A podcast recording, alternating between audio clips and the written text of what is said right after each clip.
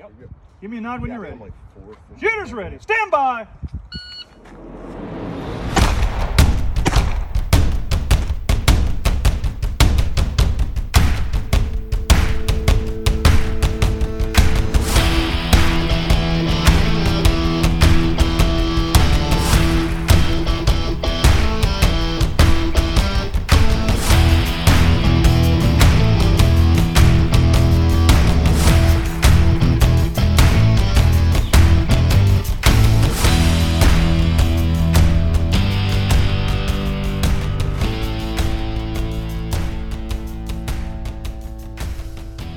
Everybody, I'm Frank Gao, joined by my co-host Matt Gunlock. Welcome to this episode of 3GIQ. Today we have Josh Cardenas. We've had him on before. He was on for the interview with JJ Racaza. Um, and we've always intended to have him on and talk about his path to the shooting team, uh, his progress as a competitive shooter. But since he was so close to us, we figured that was going to happen, and uh, opportunity came up organically. He recently came back from a uh, international pistol shooting what's the C stand for? I don't know. IPSC match. Uh, Confederation. Confederation. uh, very non non American word. Um, he just came back from the Caribbean Open. Uh, he shot in Puerto Rico and recently got picked up by uh, Da Vinci Machining and Outdoor Dynamics as his sponsors. Um, originally from Southern California, uh, 0311. He got picked up for the Marine Corps shooting team. When I met him, he was uh, he had orders, but he was just waiting to get to the team. He spent a little about a year on the Marine Corps shooting team before transitioning to the Advanced Marksman Training Program. We covered the AMTP a few episodes ago with our guest Dan Rhodes. But uh, good to have you here, man. Excited for this conversation. Yeah, absolutely. Thanks for having me, man. of course. So, uh, kind of getting started out with everything, you know, you like we said, you've been on the podcast before. We've never really kind of talked about your path to the team and how that was all set up. And then now you're at AMTP. So, kind of how did everything all happen?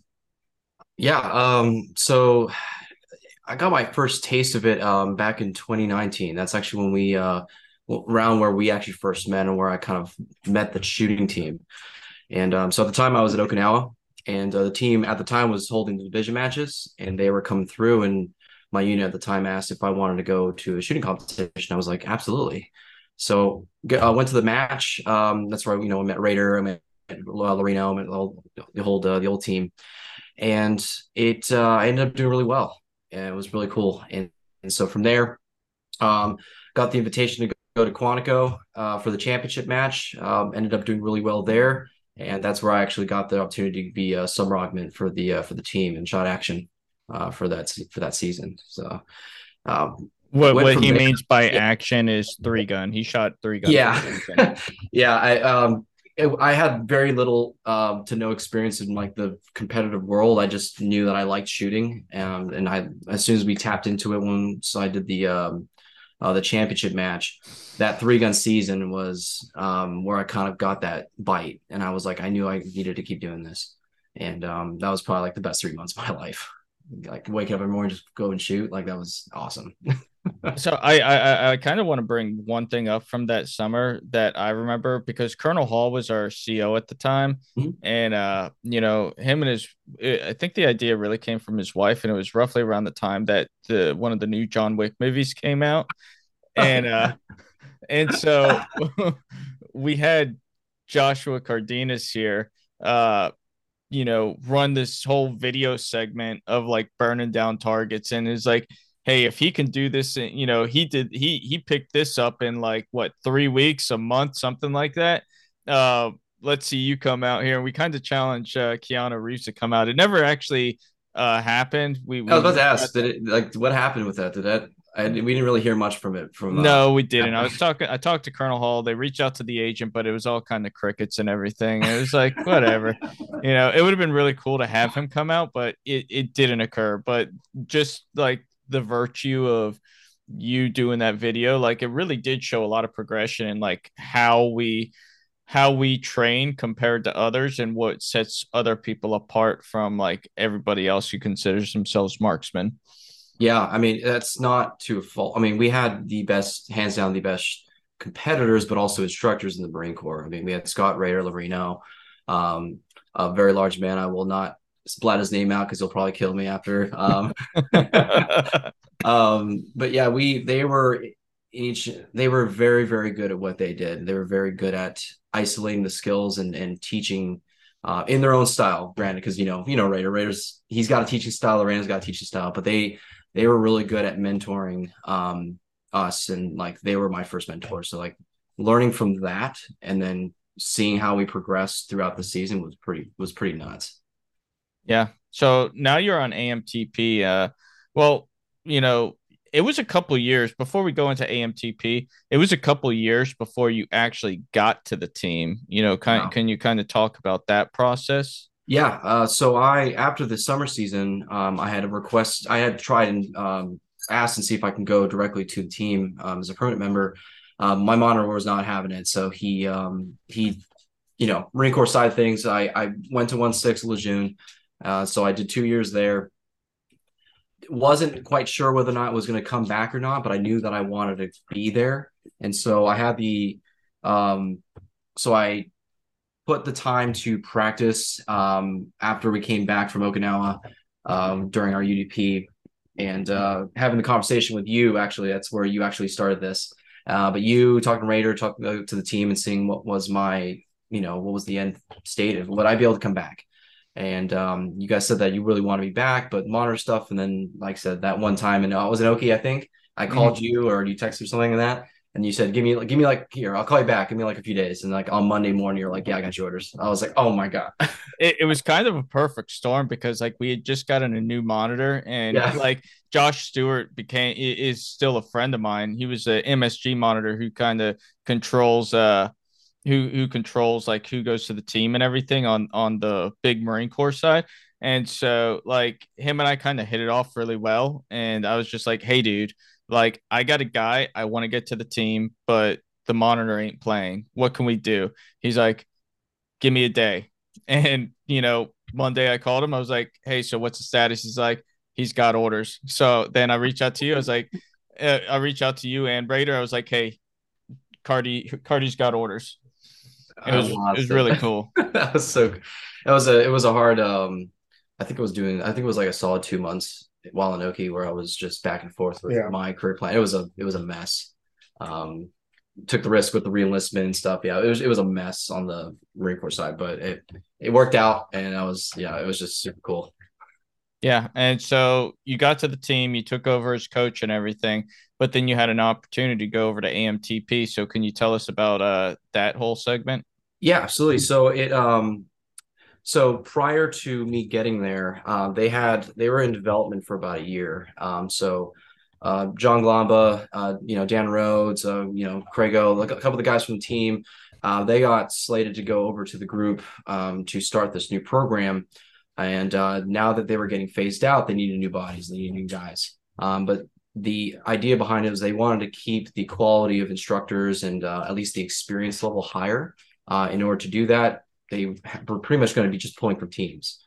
And so, um, question came up. I volunteered. I looked. I looked at kind of the options compared to what it would have been, you know, whether it be teams or AMTP, like what the lifestyle would have been like. Because I love competing. I love. I love the mix mix. Those are like my biggest things that I enjoy doing while on teams.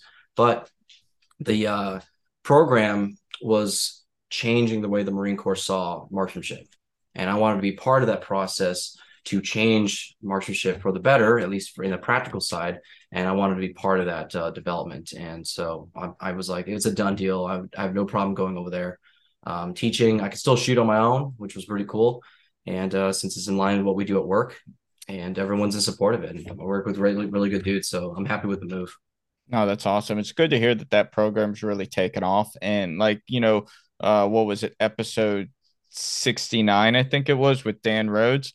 Uh, that you know just hearing the progression that's taken place at the schools of infantry and like what those entry level students are learning it's like you guys are doing something that is really affecting marine corps as a whole and that's that's pretty that's something to be proud of yeah we i can we can probably make the uh the comparison to like a summer season mm-hmm. you're taking guys that have whatever experience level of, of shooting um, and you're putting them in a two week course and they're coming out of there um, let's just say as an equivalent, they're maybe an unclassed to D shooter, and we're putting up putting them up into like a BA class shooter in with Oh, yeah. two weeks.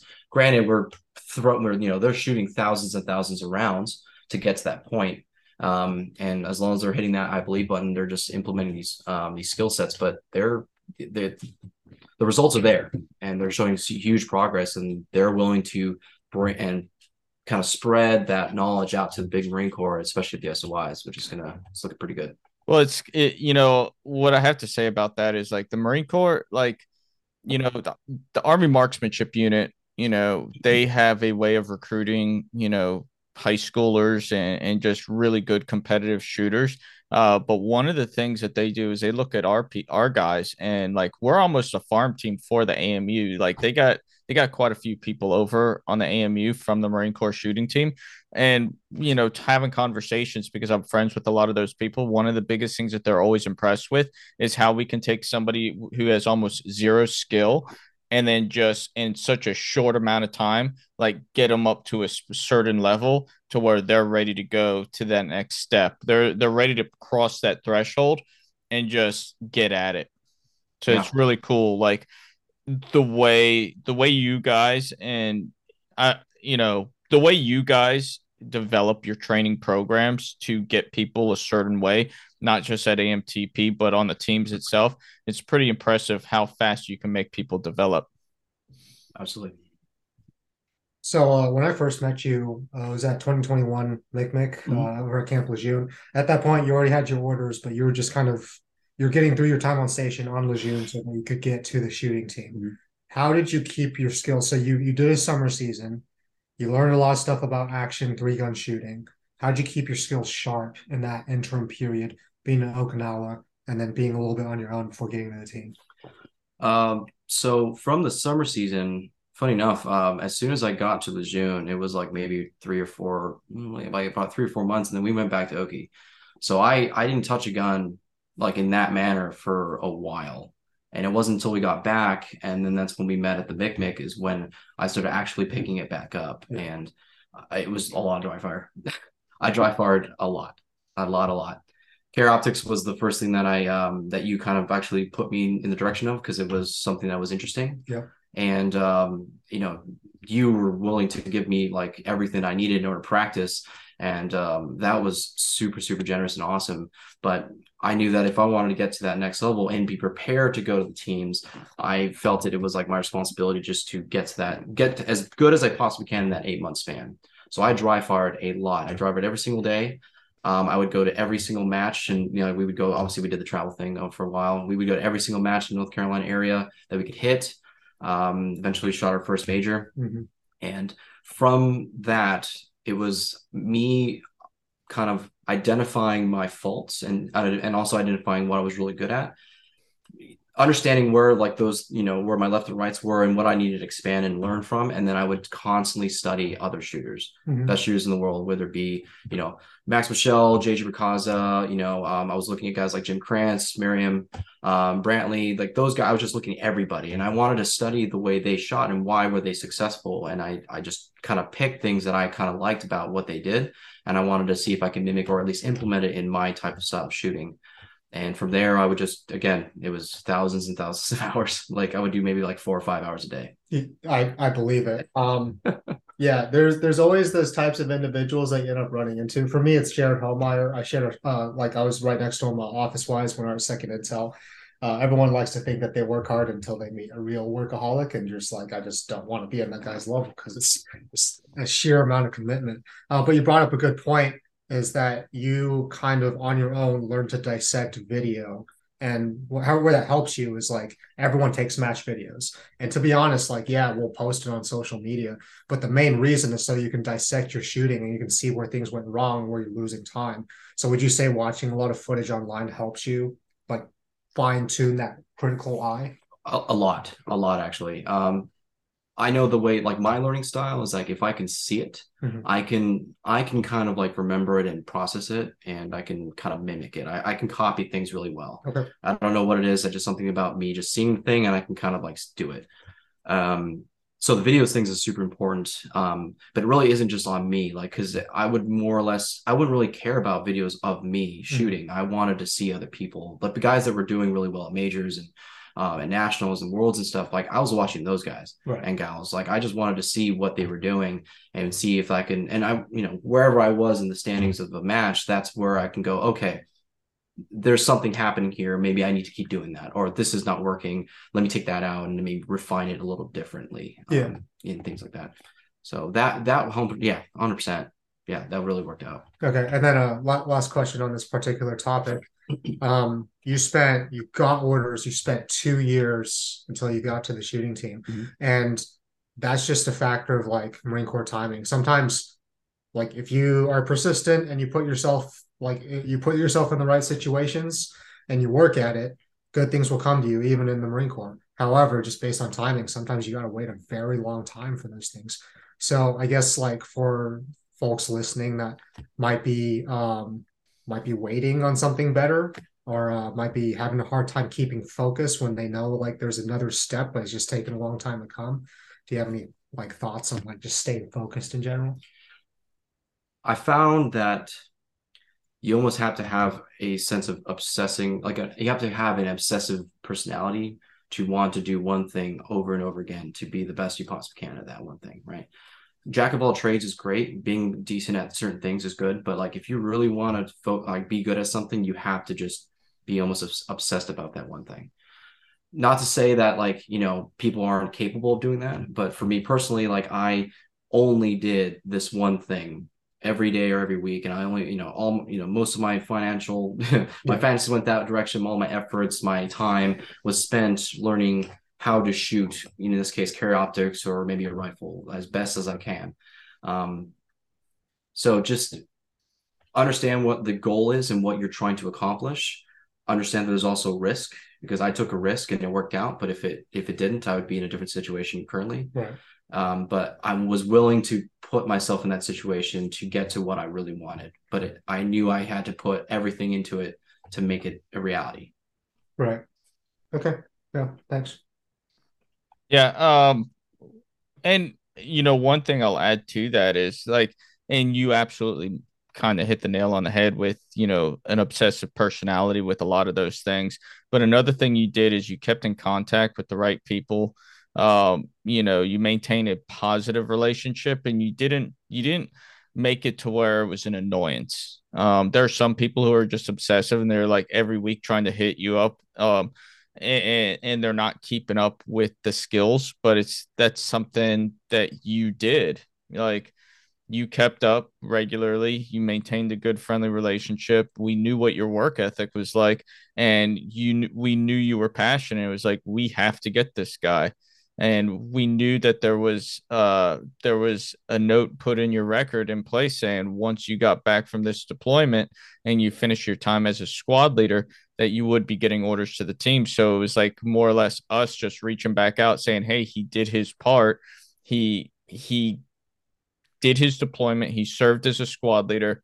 He's got everything kind of freaking taken care of. It's like bring him here to the team, and it worked out.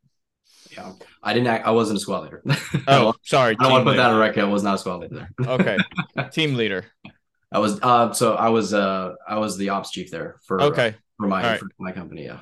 okay. Ops chief, whatever. I'm sure this comes out and people are like, he wasn't. He wasn't that. Like, it's like no, no. Yeah, I just I had a great time. Great dudes. Love what I did there. Um, but you know, we kind of already described it, and you do take things to another level with things. But can you uh, can you outline what your dry fire training regimen and schedules like, and then how has that evolved over compared to when you first began shooting? So in the beginning, it started off um, kind of ridiculous. I think it was a little um, a little too much doing four to six hours uh, straight. Granted, like I was a single corporal sergeant at the time, you know, didn't have don't have family, don't kids, you know, I just have my time, right? So being able to just focus on this one thing was there was nothing in the way to be able to not do that. So um, I would do so from the teams and things that I picked uh, that I took to heart from like Raider and Loreno and guys that taught me on the team was that to isolate skills specifically, right? It didn't matter what it might be, but the isolation of skills was like the key point. So I took that and expanded on it and I would just talk and I would practice, let's just call it the draw. I would I would focus on my technique on how to get the gun out as soon as possible, getting it to my dominant eye as soon as possible, breaking everything down at that beginning level, and then expanding on that and trying to get faster and faster and more consistent. I would do that thousands of times. Going forward, then I would expand it to other things. Like I would do movement, then I would do transitions, and then I would do like everything that goes into shooting, you know, dynamically, like, like in a stage. I would break every single thing and do that over and over and over again to the point where I knew that I was consistent, it was reliable, and I was um and I was comfortable at that speed. Um, I I um I have the advantage of having um I guess like a, de- a decent amount of athleticism, so I can be really quick on my feet, and I I pick up a lot of like those kind of range of motions really quickly. So I I took I you know I acted I um kind of acted upon that and use that to my advantage to um, put myself a little over that edge. But that would mean that I would have to push harder and harder and harder. Nowadays, it's a lot less. I don't I don't put that much effort and at least that much time um, because I found that sustainment is more important to me. I don't need to do six hours because I'm just I'm just doing a, a thousand you know you know curls for no reason at that point. Yeah, I'm gonna get really sore and tired, but I'm not gonna really learn anything things starts depreciating over time. Absolutely, it does. You just kind of it just becomes a waste of time. So at a certain level, um, no matter where you are in, in your shooting career or you know whatever thing you're doing, um, you're going to get to a point where like there's not a lot of things that you can learn. Not to say there isn't, but in that specific um, you know thing, let's just call the draw. There's not much else I can expand upon that, right? It's really at that point just a statement. So I'm just constantly making sure that I have the same speed, the consistency, um, and just finding other things to work on that are new to me.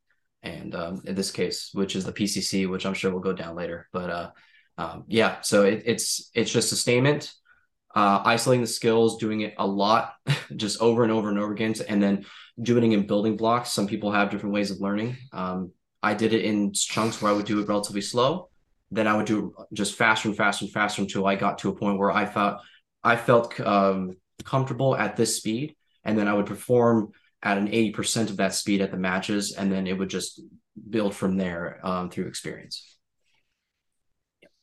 Nice. Um, so I remember it distinctly. We're on our way to uh, Pennsylvania for Area 8 mm-hmm. like half a year ago. And I mentioned a match called the Caribbean Open. I thought I said it'd be really cool to shoot internationally. And you were like, hell yeah. And so it was like Sam Nelson was like, hell yeah. Uh, but we didn't plan to go until like 2024. Yeah. And you went this year, like six months later, you just went, you just went and you did awesome. Um, what happened? How did all these things line up to make your first international match possible? Uh, the sponsorship. Absolutely. The so do you want me to talk about the yes how that happened? Yes. Yeah, absolutely. Yeah. Okay, so so um this is uh this was very recent. This is within uh, maybe like um two three months so I uh I'm just about to transfer over to AMTP. And so um, I'm shooting the, lo- the local at QSC, and um, Dave Ankeny was in the squad. All right, we know Dave. We've we've shot with him before, and uh, really great. Um, you know, always great to hang out with. And he was shooting a Da Vinci, and he was part of a team Da Vinci, and uh, and I had picked up a PCC. Um, I was borrowing it from one of the guys from ATP because I said, you know, I want to try it out just to see how it is, just to, you know, why not? Um, shot the match, and then Dave, um, you know, I, I go to Dave, I was like, what is that? You know, and he says it was Da Vinci. And I was like, oh, that's pretty cool. He's like, yeah, here, try it out. So I was like, cool. So I, I, I run one of the stages with it. I was like, this is super nice. Like, this is a really nice gun. And um, he's like, yeah, man, like you know, this, they're, they're good stuff. And I, I had told him and mentioned that I was leaving the team to go to AMTP. And now that I, you know, I'm kind of looking for some type of support um, just because this is expensive and there's a lot of things I, you know, I just wouldn't be able to do if I didn't have the support. And um, he, I think he just kind of put that in the back of his mind. And a couple days later, he calls me, He asked me like, Hey, do you want to shoot for Da Vinci? And I said, um, I was like, uh, yeah, I'm open to it. And so he got me in contact with David Padovin, uh, who's the owner, and uh, they they hooked me up with uh, getting me a rifle, and that's where that started. So from there, um, I'll talk about outdoor and outdoor dynamics with John later, but uh, it it wasn't until like a couple months later where they're asking uh, the team if they, we wanted to go Caribbean, Mhm. and I was like, I, I don't know if I could afford that. And it's just because you know it's an expensive trip, and he's like, Oh no, I'll take care of it. I'm like, Oh, okay, sure, I'll go, no problem. Twist my arm. and um and that's how that happened. He um he just he brought a few guys from um a few guys and a gal from the teams, and we just went shot the match. It was that was it.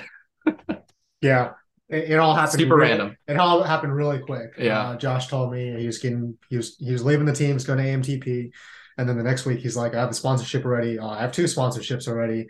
Um, and oh by the way, I'm going to Puerto Rico. I was like, good for you, man. so very it was it was very random. I was not expecting that to happen at all. I'd like to point out some things like Josh's work ethic is what got him onto the team, has made him a consistent performer. Um, but also the way he is at local matches and matches in general. You're a very affable and outgoing person. You like to like talk to people. Like you have a lot of friends that you reunite with every time that like like when we you know when we go shoot together. Usually you're off talking to people. I'll just go off and walk stages because that's just who you are. But like you know, um, establishing those good relationships with people is what made someone comfortable enough to be like, this is a really good shooter, but he's also a really good person, and I think your your company should sponsor him. Um, and you've talked to the owner uh, during the Caribbean Open, and it seems like you guys uh, you guys are on the same wavelength as a lot of things, Oh, on a lot of things, and he wants to continue to support your career, which is awesome. Yeah. So, um, you know, we've been talking about the Caribbean Open and how it just kind of happened so quickly. So, what was that research process like, and how did you prepare for the international travel travel process? And would you do anything different? Uh, yeah. Um, so the pr- the research side of it was really simple, and honestly, traveling there with firearms was very easy. Um, to start, when you register for the match, um, Kathia, who's the uh, match director out there, she sends you the paperwork. Um, that it's like a registration um, uh, form that you put your like what ammo and what firearm you're bringing, your firearms you're bringing. Um, it gets sent to the law enforcement out in Puerto Rico. It gets stamped, gets sent back to you, and you just have to have that document with you. And you travel to. You're just gonna tr- fly there like you would any other state. You know, everything locked. It was very very simple, uh, surprisingly. Um, the majority of our kind of research was already kind of taken care of to be honest. Uh, david his wife uh, and some of the other teams um, some of the other teammates they were they've they had been there before so they already kind of knew the lay of land and what to kind of do what not to do. And so it was very me it was pretty much just me just kind of going and following and seeing like feeling it out and having um, just enjoying the experience. Um, but as far as anything different i would definitely do time more time before and more time after.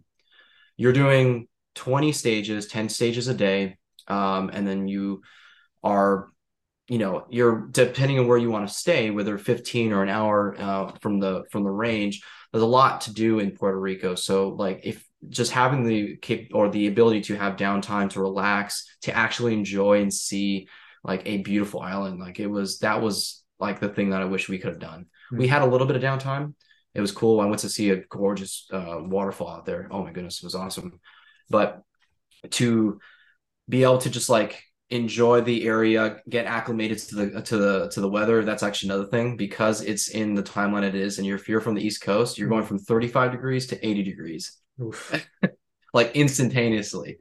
So if you're not acclimated to, or if you're not used to that type of climate you're going to need some time to you know get used to it. But um so it anyone that was in anyone that's interested in shooting that match I, I couldn't tell you about the like the uh, the flight cost, the expenses. It's not necessarily um, out of reach. It's not ridiculous, No. but it is uh, it is very doable and it's very easy to travel to. Um, surprisingly easy. I would definitely though have more time before or after in order to actually enjoy and relax. Yeah, so we talked a little bit about logistics. Um, just you, you, because your first question was like, how would that even work? How would we Right. travel internationally?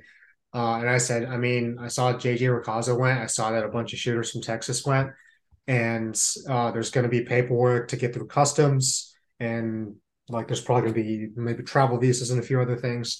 But all all in all, like people do this. Um, people inter- travel internationally to shoot at competitions. So I, I I, I said we would just figure it out, but it's nice to know that they just kind of like figured that out for you. Yeah. If we're doing this next year, then like Yeah. it's it's uh, it will be very easy. Absolutely, yeah, yeah, and like yeah, we'll we'll uh, we'll talk a little bit about the the match itself. So, um, it's an IPSC inspired match, and IPSC is a different format from USPSA. Mhm. Now, it's your first time shooting an IPSC match. What are some things that you enjoyed about that format? Uh, I don't know if this is an IPSC related scenario or I guess situation, but the vibe there was different. The people, like the match, whole vibe of the match was different, and it- you know you're not seeing anything that different from USPSA, Mhm. um, aside from like the rules and the rules. I'm sure we'll go into the rules a little bit.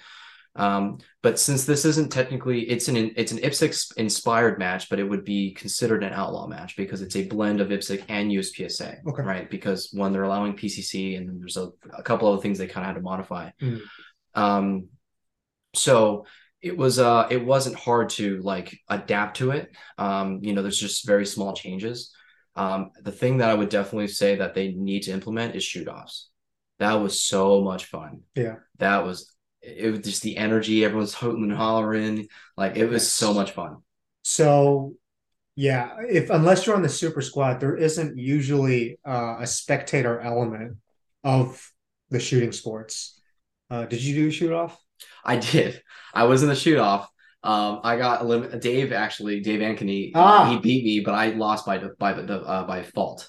So Uh-huh. um, it they uh, so I had never done this before. I they just they I just saw a bunch of plates and they're like, go shoot. I was like, great, this is gonna go awesome. Yeah. Um, they didn't really give us the the know how beforehand, and then it wasn't until after that they explained like, oh, this is how you shoot it Uh, but I was like, it's fine. It, but um, so anyway, there the way that it's laid out, it's usually um a bunch of steel, and then there's a stop plate in the back, Mhm. and you have to do a mandatory reload and shoot the uh, the stop plate last. If you shoot that anytime beforehand, you're automatically um you're automatically out. And that's what happened with my, my situation. Okay. Um, yeah, some key differences between USPSA and IPSC. Uh, you can't leave the shooting area. If Correct. you do, there's a video of um, I think it was JJ, where he basically like fell out of the shooting area, ran all the way up, and then basically ran all the way back, reestablished himself in the point where he like fell out, Yes. and then and then like traversed the shooting area. um, so that's one major thing. Um, and the how did you feel about the stage design? Like, how was that? For IPSC, it made sense. Okay. A lot of them were a lot of them were very short. Um, a lot of activators, a lot of swingers. Um, but I think that's by design because, um, like in USPSA, where you can leave the shooting area, a lot of the stages that they have there would not have worked if we were under USPSA rules. Okay. Like it would just wouldn't have been like there would have been no reason to have that kind of stage, right? Okay. But the way that they design the stages in this case, having to stay within the fault lines, um, yeah, it, it just made sense. Some of them were relatively simple, uh, nothing like crazy. The field courses were long. Um, Yeah, it does look like some really long. yeah, there was courses. uh think it was our last stage, and it was like like the fastest people were doing it in like 22 to 23 seconds, and like yeah, it's- average was like 20 it was a long stage. It's just a lot of back and forth, like a star pattern. But Shoot, that's Um, a short stage and three gun. I know You're doing like two minute stages. Oh, but um, yeah, it was uh, I liked it. I, I think it was uh, if it fitted, it wasn't anything really that different from USPSA. Mhm. Just those small differences of shooting areas and round counts and stuff like that. You know, just kind of like just remember. Okay. Um, you mentioned the shoot off, but are there any other elements of IPSC that you would want to see in USPSA or vice versa? Uh, I think this is for for both uh, organizations. Uh, RO resets definitely should be implemented uh, as a normal thing. At least implemented for both um, organizations, just because it's like as a as a customer of a, of a, of a, an experience like that just completely changes your experience compared to other. Like that's why Carolina Classic is just like sought after. It's it's awesome. It's so it's such a good match really well run. It's RO resets so you're just going there shoot and that's your focus that's your game so as a as a competitor like that is really nice to know that I can do that right Mhm. instead of having to worry possibly get DQ'd that kind of you know like all other things that I have to worry about about you know pacing not to say that it's a bad thing but that is a really it, it is a luxury that should be kind of normalized. Um, but really, I think really the just the shoot off for sure because they're really not that much different. But the shoot off and the, just the whole vibe. Yeah. Uh, shoot off is going to be a part of Battle for the South, right, Matt?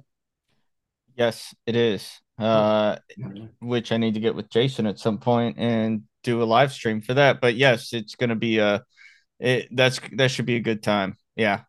Yeah, I, I think it's it's overall a popular notion. Um, but yeah, definitely sounds like a cultural thing. But I, I think a lot of people would be all for it, right? The very Yep. visible. Uh, there's a lot of pressure in like a one-on-one scenario. Um, because most of the time when you're shooting stage, you're shooting against yourself, right? You have an idea of where everyone else is shooting at, but when you're actually shooting against another person, things things change, right? There's a little bit of extra uh, pressure there. And when you're like watching, like just as a spectator, even if you're not part of the shoot off, like watching like the best shooters in the world face off against the best, the other best shooters in the world, it's so fun. Well, Like, it's super cool. the other aspect too is like in a at least in a shoot off and three gun you're you're testing three specific skills. You're testing offhand rifle at distance you know generally around 75 yards shooting offhand rifle at a plate rack. Then you're just you're testing technical but fast pistol skills you know hitting you know hitting targets sequentially. And then you're test testing your shotgun skills. How fast can you burn through these clays or these steel targets here um and i'm sure it's much of the same with uh with the uspsa ipsc shoot-offs where it's like fast technical skills and you have to be on point on demand performance Yeah. Yeah. Yeah. Sounds really cool. Um, you talked a little bit about the vibe for the match. Um, was it the setting? Was it the attendance? Was it the organization? Uh, what are what are can we like nail down some specific things that made the Caribbean Open like a different match than anything else you've ever shot? This is probably like a cultural thing, but the people made it like the vibe. different. Like the vibe was different because of the people, right? Okay. They're they're very very positive, very like majority very like not loud, but they're just very supportive and just having a great time. Like Yeah. you can see that they're very happy Okay. to be there and to want like be there to either work, be there to shoot. They're just happy to be there, right? There's no there didn't seem like there was a sense of drama, or at least I didn't see any uh, for any any reason. It was just like go there, hang out with like new people or people that you know, and just have a great time. That was awesome. Um, and it was very well ran. I would say that I have to get to Kath, Kathia and all the any of the ROs and people that worked that match. Like they did a phenomenal job running that match. Mhm. It was organized. Um, presentation wise, it was very very nice, and they supplied like just the way they like to set up like the award ceremony and like the Yeah. food, like They, the they prep. fed that Oh, paella Oh my really goodness, the legit. paella was so good. Oh, oh. So I'm looking on Instagram, I see this like giant like wok of just like rice and seafood, and people are just like stirring it with spatulas. Um, and that was that was the dinner afterwards, right? Yeah. Yeah. Oh, it was it was wild. You just you go in there and it's everyone's in there either in their jerseys or they're dressed up in some manner or some are just in sandals and shorts and there's just this flying saucer wok of like two of them of paella and it was Yeah. just oh man so Yeah. good. did you have any plantanos or uh, arroz con pollo Yeah, I had uh I had the plantains. What's that? I oh they're gonna kill me if I don't remember. There's a specific dish that's made out of plantains that is like either people like it or hate it. I I don't remember what it was. Oh, sorry. Did you like it? Or did you hate It It was good. I liked Okay. it. Yes. Some people. I. I'm sorry if I can't remember. I, there was a dish that was there. Um. you're dead to also- you're dead to them now there is a. Uh, there was also the um, a walnut. No, was it an almond? It was like a creamy liquor that had like almonds in it, and it was like super dark and very creamy. I don't know. It was. It was. fantastic. was it like a rum liqueur or was it was it like uh uh almost like a bourbon cream type thing kind of like I guess maybe bourbon cream. It was just dark and thick. I, again, I'm bad with liquors, but uh, that was phenomenal. It looked like it was made in someone's backyard. Like it was, you know, uh, at least what it looked like. But they were like passing it out in these little like plastic Dixie cups, Mhm. not, not marked. And it was like a there's like a almond in there and that liquor. You eat it. It was like super sweet, very like creamy. Oh, it was fantastic. I don't know what it's called. I'm sorry if anyone's listening, but like it was fantastic. it was so good. Yeah, it's legit. Um, so with these style of matches, like IPSC tends to go big. So there's a 20 stage match, and you shot 10 stages per day. A usual local match is like six stages, right? Mhm. Uh, a MIC is six stages, Six. three, three, three pistol, three rifle, shot over a couple days. Um, but 10 stages per day. How do you stay mentally focused and like preserve yourself uh, during these longer format matches? I would say two things. One is uh, is taking care of your body, so hydration, uh, food, uh, nutrition, and rest. Like being like having your body at its um, you know, like keeping it you know at its best for the most part is going to help you get through the process and stay mentally focused. The the mental side of things, I'm the worst about this, but but the mental side of it is to understand that you understand what the stage is, focus on that as the is your direct task at hand, um, and then survive. Right, survive, stay consistent. Don't. I'm, I'm not the type of shooter that likes to take risks. Um, that's just not my style. I like uh, I like playing it safe Mhm. and uh, and just trying to keep a consistent level. Mhm. Um, I haven't got to that point where I need to like you know take a risk to you know get ahead. I just I am not there quite. I'm not there quite yet. I would prefer to just learn progressively in that manner, but I definitely 10 stages a day. It was long. It was for sure long, and the weather didn't help. So I, I had to make sure that I was constantly hydrated. I had good rest prior. I was constantly eating, um, and I would stretch. I'm almost 30 years old, and uh, if I'm not stretching, I'm, I'm Yeah. having a bad day. Yeah. So um, those are the things that are going to be quintessential to your uh, performance, and um, trying to just survive and stay consistent. You have to upkeep those very specific things, um, or you're going to start suffering. Yeah. In some manner. I Yeah. love how you said, uh, you know, I'm 30 now, so I have to stretch in this. Shit. I know, I, know, but I and I don't want to believe it. Um, but I just it's happening. My body's starting to. So I got to do it. that's that's happening. Yeah. It's usually around the age that you realize that you can't get around, you can't get away with just being a young dude anymore, right? You can't just send it I think it- man, for most of us. look at that. Doing play carry runs and Yeah. carrying sacks of hay. Hey, yes, absolutely. That's this summer. Yeah. Summertime is bale time. Um, so for these longer format, we've shot a few of them, right? We, you and I, uh, we shot area matches, we shot nationals, which is 20 stages. Um, what are some things that you need to be cognizant of, like breaking down in terms of fundamentals and focus in one of these longer format matches? Hmm. So I'll, I'll tell you one thing. Okay. Um, eye eye strain, like depending on the lighting conditions and just the presentation of some of the targets. Okay. Um, I can definitely feel my eyes start to get tired near the end of the day, and um, That's a real thing for me. yeah, for and that I think that what what that affects for me specifically is target focus. Yeah. Right. Um, the eyes get tired and they want to draw back to the easiest thing that you can see in your when you're presenting your pistol, which is your dot or your fiber. Okay. I haven't experienced that yet. I'm sure later in life it will probably happen. Um, it's not because it, I mean I don't see because we're doing what six stages a day. Yeah. Nationals, right? Yeah, so six, six, seven. six seven right so it's not a and i'm only doing it for you know anywhere from 11 to 25 seconds in that instance so i i don't i don't think my body's at to the point where like i'm getting that like i'm actually having that problem um honestly it's kind of a repeat of what i said before about the the 10 stage thing Okay. it's the consistent um like just taking care of your body right? The stretching the the diet the, the hydration um you know the mental part of it. Like whatever you got to do to stay relaxed and calm and focused on the task at hand whether it be listening to music talking to your friends um you know calling girlfriend like whatever like and that's these are the mental tricks that i played. And i actually had problems last season um, was the mental part. Like a lot of the small things were really bothering me and it would it would it would affect my performance um when it really counted especially like nationals i had a really bad match nationals um, me personally, I was having a great run through the season, but nationals just got me bad. Uh, So I, I have a question there because like I know where what I used to do and what I do now. Um, but whenever I first really getting got when I would say I did had my most improvement and I really started focusing down on on task, like I would find myself at matches where I wasn't talking really to anybody at all, and I was just running through a stage plan through my head the entire time up until I shot the match. You know, no conversations, no nothing. You know, when people came up and talked to me, I would just try and be like, "Hey, I'm trying to focus here." You know, run through this in my head.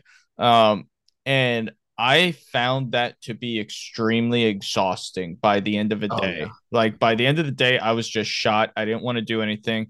Um, but then over time, it's like, okay, let me use the walkthrough to my advantage, figure out what my plan is, you know, run through it in my head a couple times, but then go back and relax, talk to people, you know, and you know, during reset, I would run through the the plan in my head because I I could actually be there on the stage and then like see targets and their presentations like up close and personal.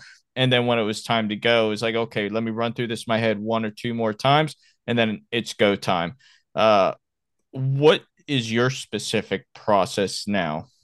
Yeah, I actually learned this um, or use this uh, technique that I took from uh, Max Michel. Um, he does a rules of two. So he takes two shooters before his turn and two shooters after. And within that zone, that is your like you're focusing, getting ready, or prepping for the next stage. So stage brief goes on. I walk through, I talk, I kind of go through my little mental checklist. Um, I see where like important little details that I need to pay attention to. And then after that, depending where I'm in the order, if I'm not up until late, much later, then I'll, I'll, you know, I'll, I'll put my focus is the reset, is the make sure that everything is everyone, everyone in the squad's doing good, uh, or if they need help or whatever, something like that's my focus. But I will once once I've got about two shooters before I'm supposed to go, that's where I'm in. I'm in the zone. Right, flip the switch. You're back. I'm back into it. I'm running through the game planning uh, here. I'm not trying to do it excessively because I don't want to just because I guess to a certain point, if you're doing too much, it's gonna you're gonna kind of make a mistake. But I'll run it through, shoot the stage, good or bad, doesn't matter. No reaction. I try to keep it, you know, just try to keep it where I'm just all right. It happened. Whatever happened, happened. I will then take two more shooters, and then I will then get ready, would either be um, you know, load my magazines, make sure that my kit and my gear is ready to go for the next stage. And then I'm back at my focus is the stage, the, the shooters and things like that.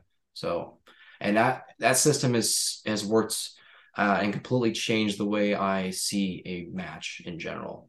Um, and after I, when did I start implementing this? I think it was several months ago. It was probably, it was right after we left, um, right after our season uh, and I was watching through uh, his Patreon and I was watching his videos, and that video came up and was like, all right, let me try it.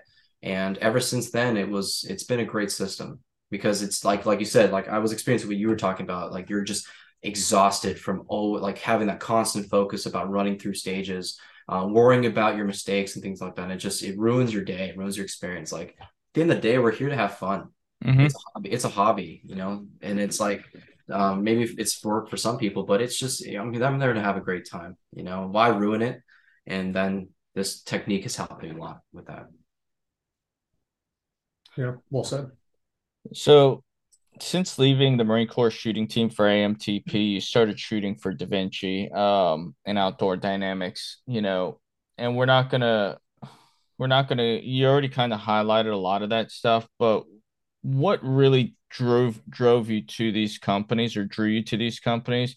Uh, and I think more importantly, what advice would you give other Marines looking to be sponsored? So the Da Vinci, we talked about a little bit, but the Da Vinci um, sponsorship just kind of happened. I wasn't, I did not, I, I was in a position where I essentially lost my sponsor being the, the Marine Corps shooting team, right? You know, the travel, the, you know, that kind of stuff. And um, as a person, as a person that can't really like, you know, I'm a single sergeant, so to speak, single sergeant in the Marine Corps. We don't make that much money.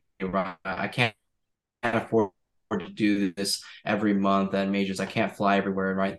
It's an expensive sport. Um, that happened, and I was just, it just kind of was like, wow, this is crazy. Like maybe there's, you know, maybe you know more can happen. I'm just excited that this is a thing. I was very grateful for it. With outdoor dynamics, um, uh, one of my friends, Rob, he uh, he had messaged um, John from Outdoor and asked him like, hey, like there's a guy that is, you know, would like some support and you know maybe you can start up a little partnership. And um, and John was like really open to the idea because I, I just kind of was like, you know what, I'm in a position where I I I have I have a skill set that people could use in a sense for like their brand, um, you know, and I would like to have the support so can keep shooting the, the, the sport. What can I do to do? And I actually asked you a lot, uh, Frank, about like questions about this stuff. because like I don't know where to start. I don't mm-hmm. know what to how to sell myself because I'm not really big in the you know the social media stuff. I don't like talking about myself. That's just not the type of person I am. But I understood that that's kind of kind of part of it, and you kind of have to do it. So um, John was willing to like you know help me out and give me some um, you know support with the ammo thing because that was like the biggest cost honestly, and um, and that was huge. So the draw the uh, what drew me to that was that just a recommendation. I was looking for small companies or companies that have a just an at least an equal passion for what we do as a hobby as a sport guys that are willing to help others just on their own side like uh, john is just a really good dude. He's he's been sponsoring and supporting the sport and different matches locally. Actually, majority of the East Coast. Um, same thing for Da Vinci. Da Vinci's doing the same thing, and I like that that business model. I like that ethic, uh, that work ethic that they're willing to put um, for the members, for the sport, for the people that you know either do or do not um, you know use their product. And working with people like that is the biggest draw. Um, so for anyone that's interested in in you know pursuing um, a sponsorship or w- willing to like get some help, it really comes down to just asking, right? Um, building a a a good professional, maybe and maybe a good uh, personal relationship with people that are um, willing to help you out, and you're will, but you also have to be willing to support them and and put their brand out uh, in a positive manner, right? Be a good person, be a good dude, support the sport, you know, help others. That's all comes down to you know what your relationship is between you and that brand, right? Um, I just always wanted to be willing. To, I always wanted to be that person or willing to be the person to help companies um, that share that same kind of um, um, that ethic and vibe. Um, and I just and I would and I would keep doing it. And this is uh, this has been a very um, unexpected but a very rewarding, uh, rewarding um, experience. So I'm very grateful for that. And and some things that I'll add to that is one if you're expecting to get a sponsorship without you know really establishing yourself as a competitive shooter beforehand one you kind of got to put in the work. You know you can't just go out there and expect that it's all going to be put into your hand um, unless you're already friends with people and they may be like yeah let, you know we'll work we'll work on your development. But if you don't know anybody you can't just expect somebody to give you everything for nothing. You there has to be some type of skill already there um, and I and I and I say that because like there's somebody I work with now, you know, and he's younger, you know, he's mid twenties and everything, and he's like, he's seen my videos, like he, you know, he, him and I talk and everything, and I was like, yeah, I'm sponsored by Double Star, you know, Red Stitch Targets, Sioux City Armory. He's like, dude, I, I, you know, can you help me get sponsored? I was like, well, do you shoot competitively? Uh, have you ever shot a match before? Well, no. I was like, well, you kind of got to put in the work. You can't just expect to to go out there and have people hand you stuff if you've never done it before. It doesn't work like that. Yeah, you might be a good shooter, but nobody knows you right now. You got to kind of build that reputation. Right. And you've done and you've done a really good job at doing that. Yeah, a business is a business. Like you it's not you can't expect for people to just be like dumping money and, and support into something like you have to be willing to put the work. Um, and give back to that brand company whatever it might be.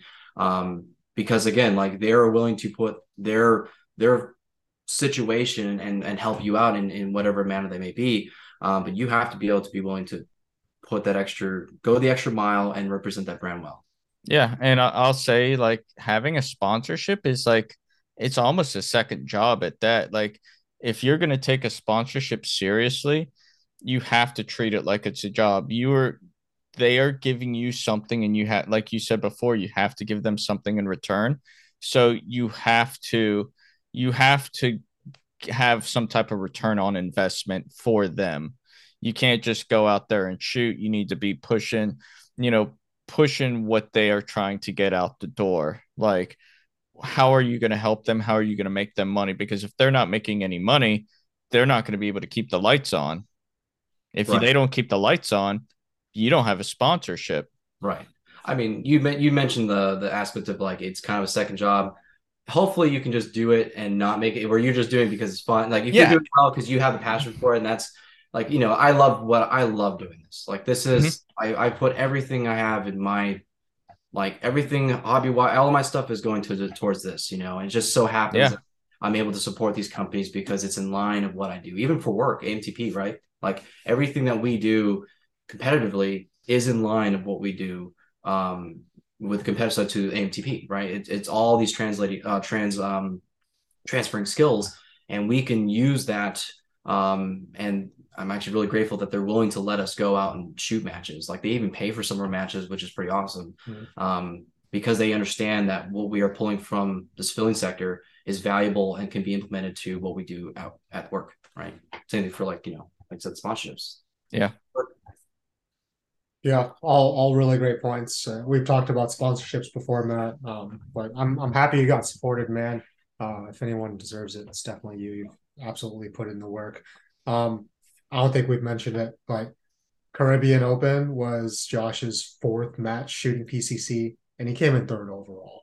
Uh, he came in behind Justine Williams and uh, some random dude from Europe who just like slaps with the PCC. Oh, he's he's awesome. Dan Danny Daniel Slavic is a is a monster.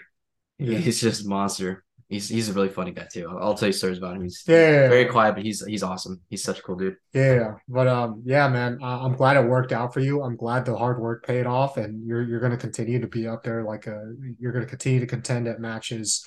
Um, I'm excited for the matches that we're going to attend together in the future. But at this point, um, out of everything that we've covered, is anything else that you'd like to leave the audience with? Yeah. Um we get a lot of um me or guys teams and like we get a lot of people that are from the outside, you know, looking in and they're like, you know, hey, like, you know, what do I need to do to get where you're at? Or like, you know, what, you know, I'm seeing I want I have a passion for instructing or I have a passion for shooting, like what do I need to start, right? If you have a passion for something, right, you like there's a certain level of your own due diligence to have that personal drive to find what you want, right? But the resources are there, right? Whether it be us or whoever. And if you really are passionate about something, like just go for it, right? Use the resources and use the information that is available to you, even if it seems to be maybe it's you know maybe it just seems a little untainable. Try, right? And I think that if you're willing to put in the work to do something that you're passionate about, that alone will will get you further than just just wondering if it's going to work out or not, right? And so I for anyone that you know that is interested in doing this kind of stuff, like just go for it. Practice, isolate the skills, you know, research, um, you know, ask questions, go to matches, like do things on your own because the self-development part of it is super important. And uh, and then once you get to a level where you're like you don't really you're kind of stuck and you don't know where to go, then you start expanding to other people, right? Look, when you go to matches, you're going to meet everybody Mhm. right? That's where you start building your relationships, and that's where you're going to meet the, you know, like sometimes you might, who knows, you might meet the world champion there, and then you know he's a resource of information. So like use that to, um, you know, better yourself as either an individual, as a competitor, and just just go for it, enjoy it. It's fun. Shooting's fun, man. Yeah, it sure is. That's why we do the podcast. That's why we're, you know, on the road for most weekends. Uh, but Josh, thank you for your time. I'm glad we uh, managed to get you on and have you talk about the Caribbean Open and also your path to the team and everything that's transpired to get you to this spot at this time. Uh, for our listeners, I appreciate you listening. Please give us a review, Apple, Spotify, wherever you are listening to us. Let us know how we're doing, and uh, we'll see you next time. Thanks, guys. See ya.